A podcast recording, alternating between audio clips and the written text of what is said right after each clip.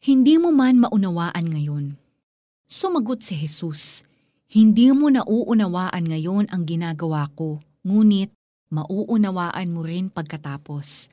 John chapter 13 verse 7. Processes are part of our lives.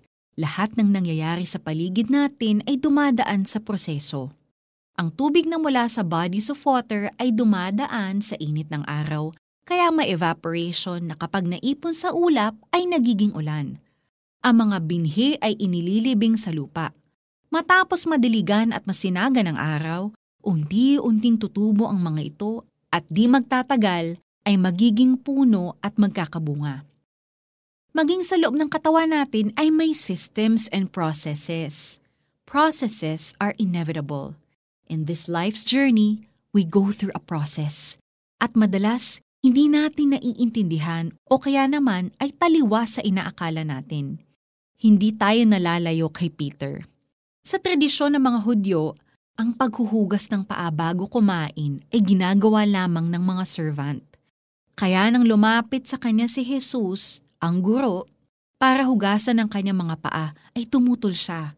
John chapter 13 verses 5 to 6.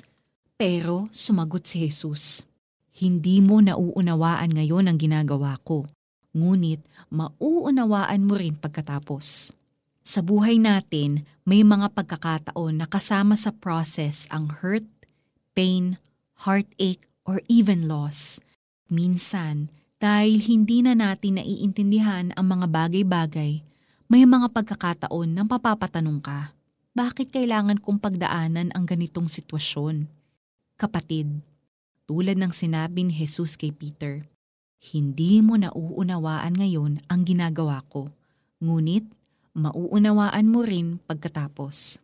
Alam ng Diyos ang plano niya sa iyo at makakaasa ka na alam niya ang kanyang ginagawa sa buhay mo.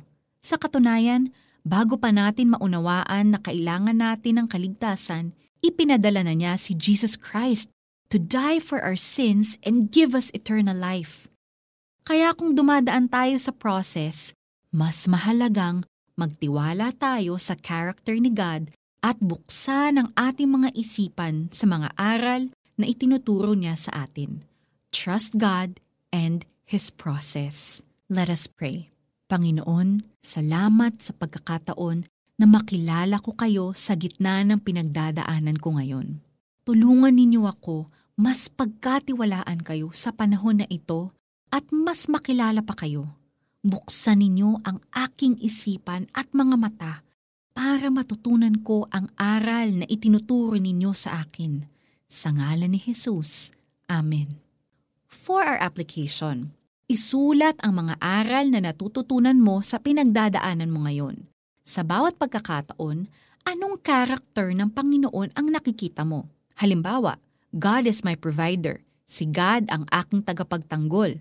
Ibahagi mo sa iyong kasama sa Bible study group o church ang mga natututunan mo at pakinggan mo rin ang nasasabi nila. Sumagot si Jesus, Hindi mo nauunawaan ngayon ang ginagawa ko, ngunit mauunawaan mo rin pagkatapos. John chapter 13 verse 7.